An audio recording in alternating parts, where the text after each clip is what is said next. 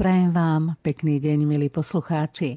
Pri počúvaní relácie v sile slova vás vítajú otec Marian Gavenda a Anna Brilová. Aj dnes sa budeme zamýšľať nad textami nedelného evanelia. Evangelista Ján nám ponúka zaujímavý príbeh, ktorý hovorí o pramení vody prúdiacej do väčšného života. Dovolte mi, aby som vám tento príbeh z Ježišovho života prečítala. Ježiš prišiel do samarijského mesta menom Sichar, nedaleko pozemku, ktorý dal Jakub svojmu synovi Jozefovi. Tam bola Jakubova studňa. Ježiš, unavený z cesty, sadol si k studni. Bolo okolo poludnia. Tu prišla po vodu istá Samaritánka. Ježiš jej povedal, daj sa mi napiť. Jeho učeníci odišli do mesta nakúpiť potravu. Samaritánka mu povedala, ako si môžeš ty, Žid, pýtať vodu odo mňa Samaritánky? Židia sa totiž so Samaritánmi nestýkajú. Ježiš jej odpovedal, keby si poznala Boží dar a vedela, kto je ten, čo ti hovorí, daj sa mi napiť, ty by si poprosila jeho a on by ti dal živú vodu. Žena mu povedala – Pane, ani vedro nemáš a studňa je hlboká. Odkiaľ máš teda živú vodu? Si jazda väčší ako náš otec Jakub, ktorý nám dal túto studňu a pil z nej on sám, i jeho synovia a jeho stáda? Ježiš jej odvetil. Každý, kto pije túto vodu, bude znova smedný, ale kto sa napije z vody, ktorú mu ja dám, nebude žízniť na veky. A voda, ktorú mu dám, stane sa v ňom prameňom vody prúdiacej do väčšného života. Žena mu vravela, Pane, daj mi takej vody, aby som už nebola smedná a nemusela sem chodiť čerpať. Vidím, že si prorok. Naši otcovia sa kláňali Bohu na tomto vrchu a vy hovoríte, že v Jeruzaleme je miesto, kde sa treba kláňať. Ježiš jej povedal – Ver mi, žena, že prichádza hodina, keď sa nebudete kláňať otcovi ani na tomto vrchu, ani v Jeruzaleme. Vy sa kláňate tomu, čo nepoznáte. My sa kláňame tomu, čo poznáme, lebo spása je zo Židov. Ale prichádza hodina, ba už je tu, keď sa praví ctitelia budú kláňať otcovi v duchu a v pravde. Lebo sám otec hľadá takých ctiteľov. Boh je duch a tí, čo sa mu klaňajú, musia sa mu klaňať v duchu a pravde. Žena mu vravela. Viem, že príde Mesiáš zvaný Kristus. Až príde On, zvestuje nám všetko. Ježiš jej povedal, to som ja, čo sa rozprávam s tebou. Mnoho Samaritánov z toho mesta uverilo v Neho – keď Samaritáni prišli k nemu, prosili ho, aby u nich zostal. I zostal tam dva dní. A ešte oveľa viac ich uverilo pre jeho slovo. A žene povedali, už veríme nielen pre tvoje slovo, ale sami sme počuli a vieme, že toto je naozaj spasiteľ sveta.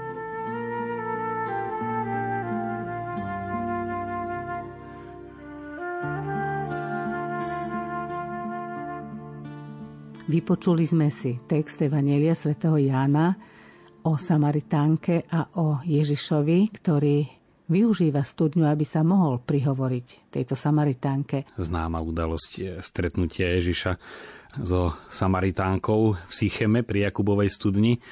Opäť nenáhodou liturgia kladie toto čítanie do pôstneho obdobia nie kvôli tomu súvisí s vodou samozrejme, ale skôr s tou živou vodou, ktorú človek eh, hľadá.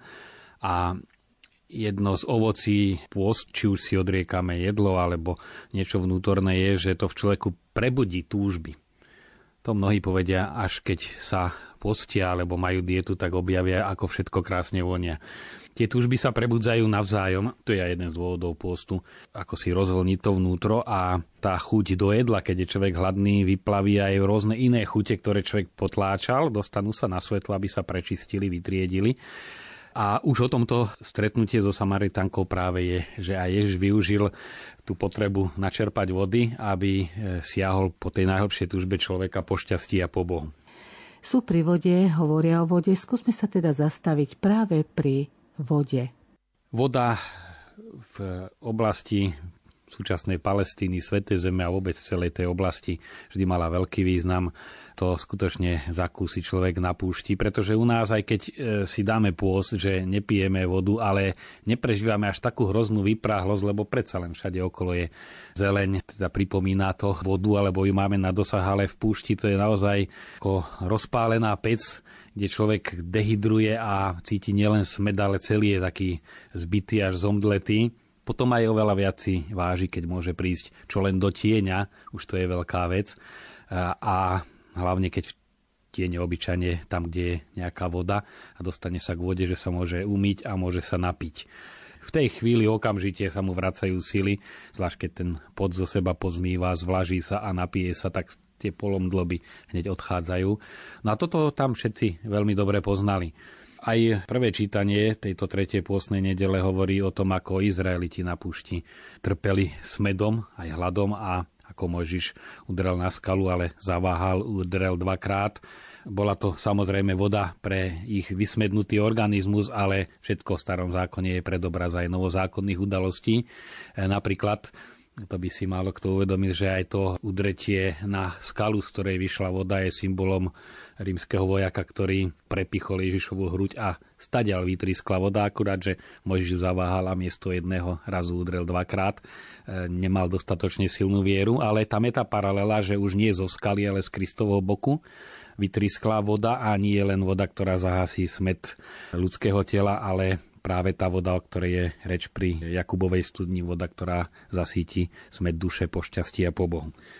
Takže tieto dve základné vlastnosti vody, teda očisťovať a dávať život, symbolicky prechádzajú do krstu. Aj toto je jeden z dôvodov, prečo e, počas postu hovoríme o vode a o znovu zrodení a živej vode a prúdoch vody, pretože e, v prvotnej cirkvi sa cez pôst katechúmeni už bezprostredne pripravovali na krst. Oni očakávali krst, čo by sme mohli my očakávať a čo by sme mali prežívať v tomto kontexte v túto pôstnu dobu. My by sme mohli prežívať a mali prežívať niečo ako neokatechumenát. Vieme, že je to jedno veľké hnutie v cirkvi, ktoré vzniklo práve preto, že sa ako si začalo zabúdať na krst. Sme to brali, veď už sme boli pokrstení väčšinou v detstve, že si to ani nepamätáme a skôr sme sa už venovali Eucharistii, spovedi, ale ten krst naozaj netrvá 20 minút, ale trvá celý život, je to čosi priebežné a aby sa to počiarklo, vzniklo aj toto hnutie. Táto pôsna doba je časom, keď si máme uvedomiť, čo znamená krst.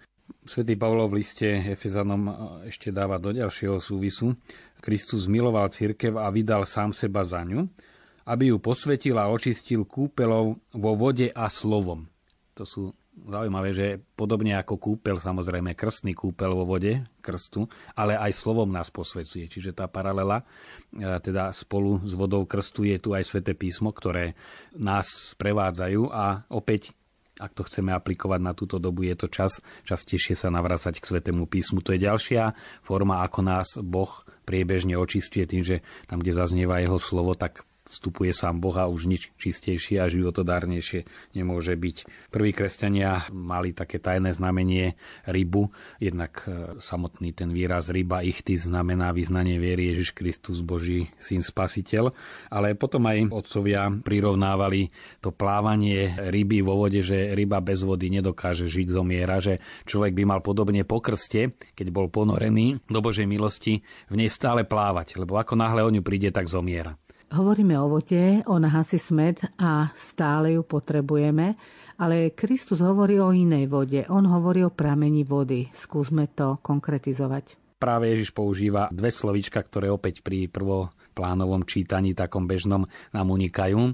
Hovorí, že nie ty chodíš brať vodu do studne a on hovorí, ale ja mu otvorím prameň a to je rozdiel.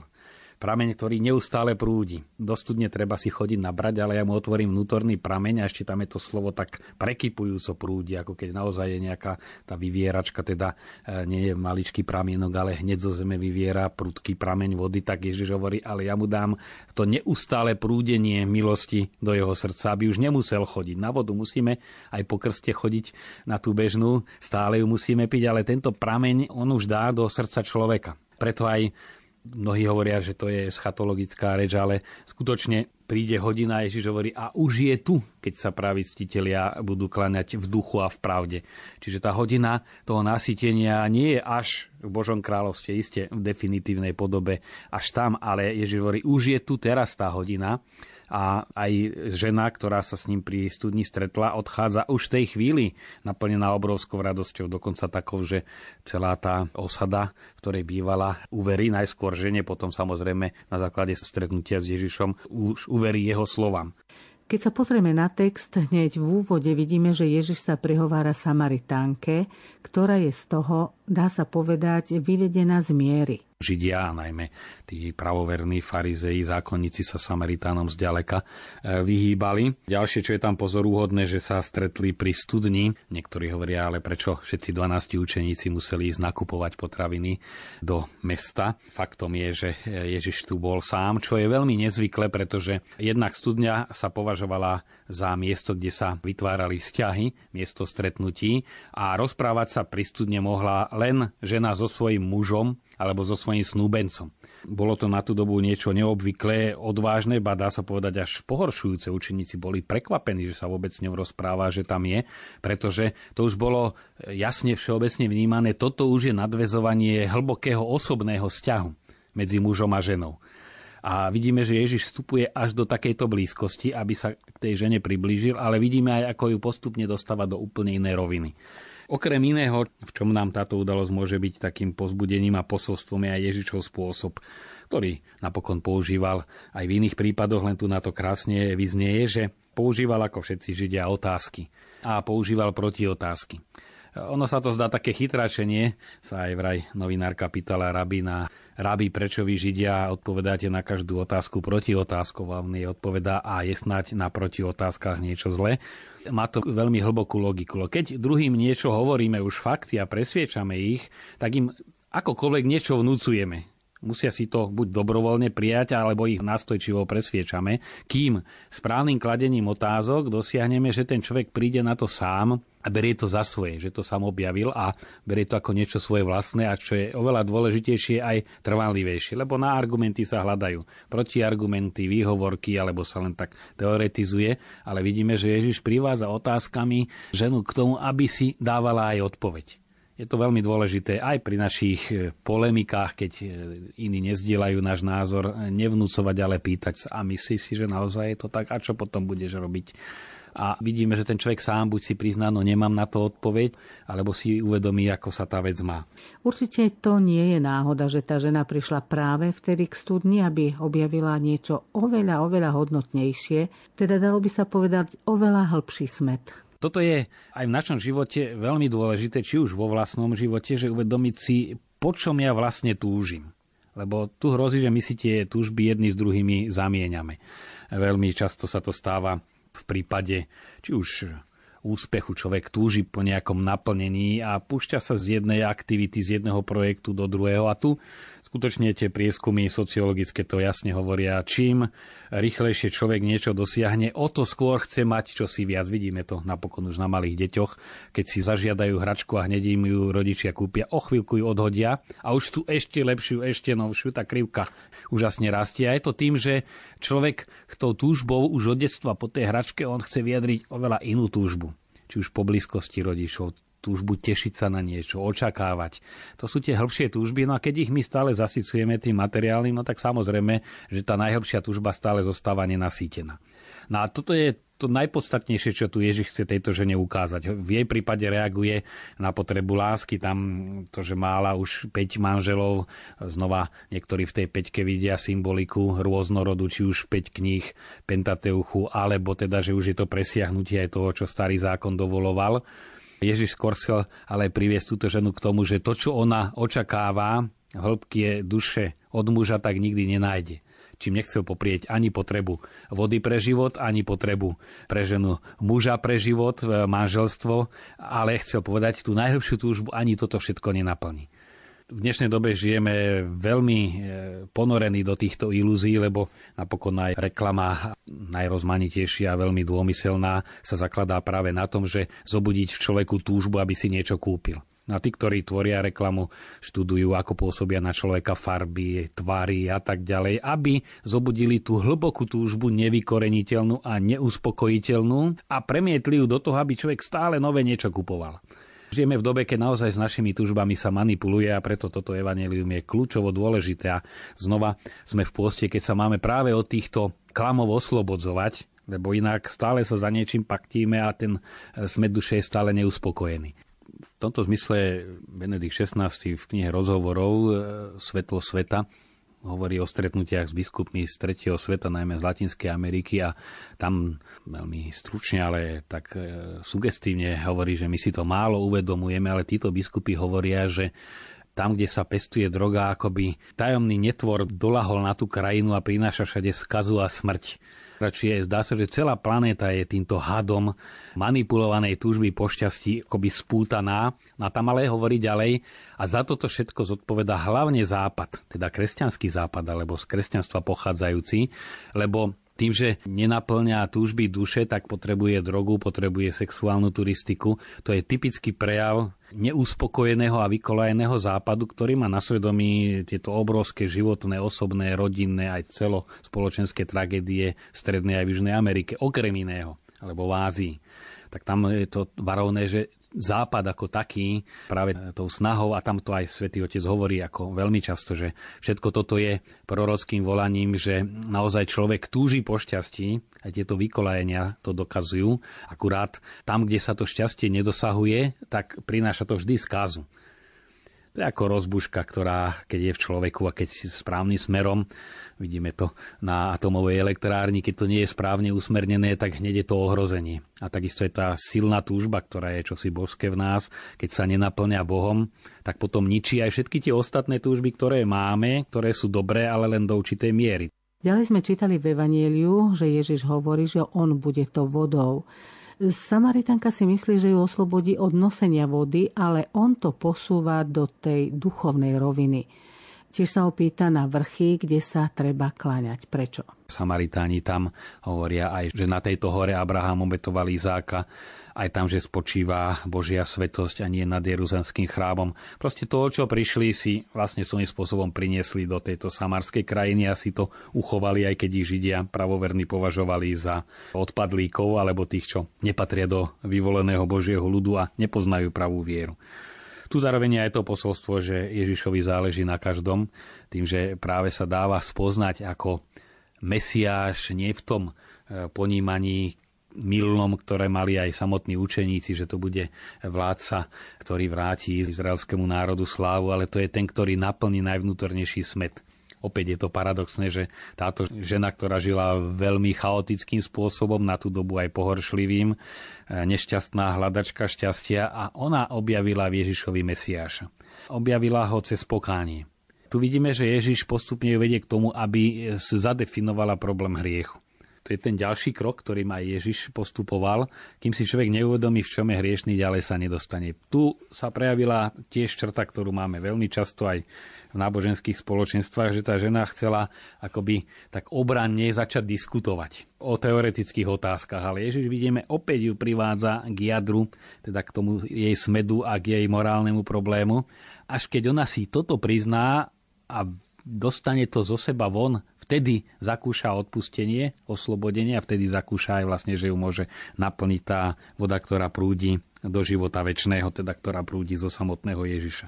No a ďalší krok, lebo je to taká určitá schéma, že až človek, ktorý zakúsi obrátenie, tak e, je dôveryhodný svedok a vedie k Bohu aj ostatných, ktorí potrebujú obrátenie. Jednak potrebujeme ho všetci, hriešní sme všetci, ale nevždy si to vieme priznať a ľudia to vycítia. Keď človek hovorí príliš sveto, eh, tak si povedia, no možno aj má pravdu, ale to nie je eh, kost z našich kostí, ten človek žije asi v inom svete, v ktorom my nežijeme a tým pádom pekné popočúvame, ideme ďalej. Ale keď si je človek vedomý, že ja som hriešník a delím sa o to, čo som zažil ako hriešník, tak zrazu ľudia povedia, ale veď aj my sme hriešní, sa v tom vidíme a vtedy to ľudí približí k Bohu. Niečo z praxe, stretávam sa s rodičmi, ktorí majú výčitky, že niečo zanedbali. Oni ako Samaritánka našli Boha, ale ich deti, ktoré sú možno už predsa len odrastené, tam vzniká problém. Čo s tým? Cítia, že niečo zanedbali a teraz nevedia, ako na to, čo s tým robiť. Veľmi často počujem túto otázku že dobre, my sme si uvedomili, čo je to viera, ale deti už medzi tým dospievajú a my to už nevrátime naspäť. Neboli sme im vo všetkom príkladom, ako bolo treba. Už vidíme, že to prináša ovocie, že naše chyby sa na nich prejavujú. No a tam ja reagujem, jednak toto je práve dôležité, neodsudzovať chyby detí, ale každú chybu brať ako zrkadlo. Lebo to tak aj obyčajne je. Niečím je to nastavené zrkadlo. A druhá vec, že čo je veľmi osožné a dôležité, keď sme nedali deťom príklad svetého života, je ešte stále možné a ešte dôležitejšie dať im príklad pokánia. Lebo ani tie deti nebudú vo všetkom svete, ale keď sa už od rodičov nenaučili všetko dokonale, ale naučia sa od rodičov priznať si vinu a robiť pokánie, tak to je najväčší poklad do života. Tam si môžeme povedať, že nikdy nie je neskoro aj pre túto ženu, aj keď už toľko skúšala šťastie, tak nebolo neskoro tá hodina spásy prišla. Tu je jeden zaujímavý moment, že Bohu, teda Ježišovi ide o Samaritánku. On sa k nej sklonil. Teda Boh sa skláňa aj k nám. Je to veľmi povzbudivé. Keď hovoríme stále o smede srdca, a porovnaní so smedom nášho organizmu a teda hovoríme si, my máme ten smed a je to Boh, ktorý ho môže nasýtiť. Aby sme boli úplní, tu treba karty otočiť aj naopak, že Boh je smedný a my máme byť tou vodou, teda Boh má smed po nás a to sa prijavilo pri tej istej studni, keď e, síce Ježiš riešil smet tejto ženy aj po vode, aj po šťastí, ale zároveň prejavil ten smet Boha po ľudskom srdci. Lebo to sa tam prejavilo, že jemu na nej záležalo, ako na každom človeku priblížil sa maximálne, aj riskoval pohoršenie, že si prisadol pri tej studni a Začal od toho, čo ju trápi, najskôr voda, potom e, osobné problémy, až prišiel k griechu a k oslobodeniu a naozaj zrazu spoznáva v ňom Mesiáša v takej podobe, ako Samaritáni očakávajú Mesiáša, ale tak toho prijíma a vydáva svedectvo. Ježiš v tomto evaníliu hovorí, ale prichádza hodina, ba už je tu, keď sa praví ctitelia budú klaňať Otcovi v duchu a pravde – lebo sám Otec hľadá takých ctiteľov. Boh je duch a tí, čo sa mu klaňajú, musia sa mu kláňať v duchu a pravde. Čo vlastne ponúka Samaritánke? Sú opäť v Svetom písme paralely v duchu a vo vode, alebo z vody a z ducha svetého sme boli znovu zrodení a teraz už Ježiš to posúva v duchu a v pravde a sám Otec hľadá takýchto ctiteľov. No samozrejme, opäť veľmi jasne to vidíme na medziludských vzťahoch, keď si chcem získať sympatiu niekoho, musím zapôsobiť, aby som sa stal u toho druhého sympatický. Čiže čo si zo mňa musí do toho človeka vstúpiť. To poznajú dobre e, mladí, ktorí sú zalúbení, že keď si chce tú sympatiu zbudiť, musí si osvojiť to, čo je na ňom ten druhý. A v tomto zmysle Boha je možné milovať len vtedy, keď Boh z tej svojej dobroty, čo si do nás vloží. On má v nás rád to, zvolne povedané, čo si vo svojom synovi na nás oblúbil. Čiže cez jeho syna my sme sa mu stali blízki, ale platí to aj naopak, že až keď nás naplní Boží duch, my si môžeme uvedomiť a kláňať sa Bohu v duchu, pretože naozaj je to duch svetý, ktorým sme v krste boli spojení s Bohom v duchu svetom, moci ducha svetého. A je to duch svetý, ktorý prebýva v nás, tak ako v Najsvetejšej trojici od vekov Otca, spája so synom, my to povieme, ale teda to, ten tok lásky, ktorý prúdi od otca k synovi, čo robí otca otcom, ako to vedia pozemskí otcovia, teraz som otec a to čosi, čo jeho samého naplňa a zároveň to čosi, čo z neho vyžaruje, tak to sa volá Duch Svetý v Najsvetejšej Trojici. Toto vedomie otca, že je otcom a syna, že je synom a zároveň to prejavovanie vzťahu synovstva k otcovi a otcovstva k synovi. Ale hovorím, najlepšie je brať vždy obrazy, a to nie sú len obrazy ako nejaké paralely, ale naozaj to prirodzené odcovstvo, prirodzené materstvo je odlesk a účasť na Božom odcovstve, aj materstve, pretože Boh sa aj ako matka stará. A vždy je to čosi božské, ľudia to aj cítia. Teraz som nedávno telefonoval s jedným novopečeným otcom a tak bol stotožnený. Teraz krmíme, aj keď ho nekrmil, ale mama krmila, ale proste sa s tým stotožnil, bol tým celý unesený. No a práve na týchto vzťahoch pochopíme Ducha Svetého. No, ako keby medzi dvomi ľuďmi alebo medzi mladými rodičmi nebola láska, tak vieme si predstaviť, ako to vyzerá. Občas to tak vyzerá. A keď je tam tá láska, tak je to celkom iné. A takisto praví ctitelia sa môžu v tomto zmysle klaňať Bohu len v duchu že duch ich naplňa.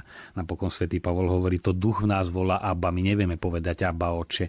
Nielen, že to nevieme, lebo sú to nevysloviteľné vzdychy nám nepochopiteľné, čo, čo si tak hlboké a veľké, ale len vďaka krstu je Boh skutočne našim mocom, ako sme si to svojho času pri naši mohli rozobrať podrobnejšie, že tým, že naozaj naša prírodzenosť sa spojí, e, stane súčasťou e, božsko-ľudskej prírodzenosti Ježiša Krista, Otcovho syna, tak v tomto duchu už spojený so synom my môžeme ho volať otcom, ako keď sa dievča vydá do rodiny a volá aj svojho svokra otec, lebo už je tam včlenená do rodiny, alebo zase syn, keď príde e, za zaťa povie mama svojej svokre, bo otec, lebo už je členom rodiny, tak vlastne len v duchu svetom my môžeme povedať Bohu, že je otec. Čo si z toho evanielia, o ktorom si tu rozprávame, môžeme vziať do života, v čom nás môže inšpirovať Možno práve v tomto pôstnom období.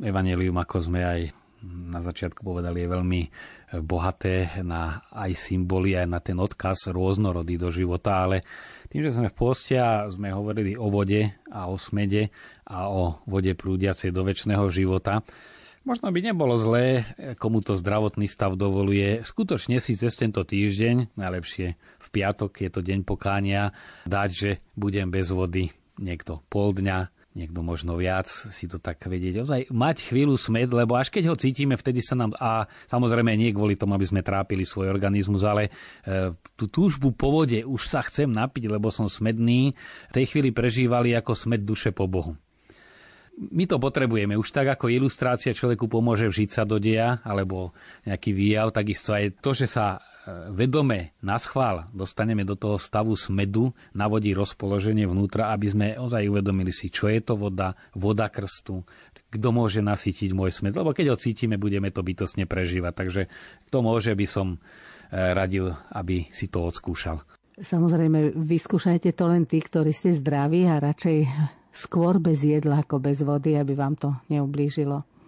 Samozrejme, nesmie človek preháňať, hlavne keď ide o vodu, ale trochu toho smedu zacítiť, kto nemá e, závažné problémy zdravotné, zase nie je ohrozenie života. Tu nejde o to, aby sme robili bez vodu dietu, ale by sme na chvíľu ten smed spravili motorom uvažovania o potrebe duše a o význame krstu.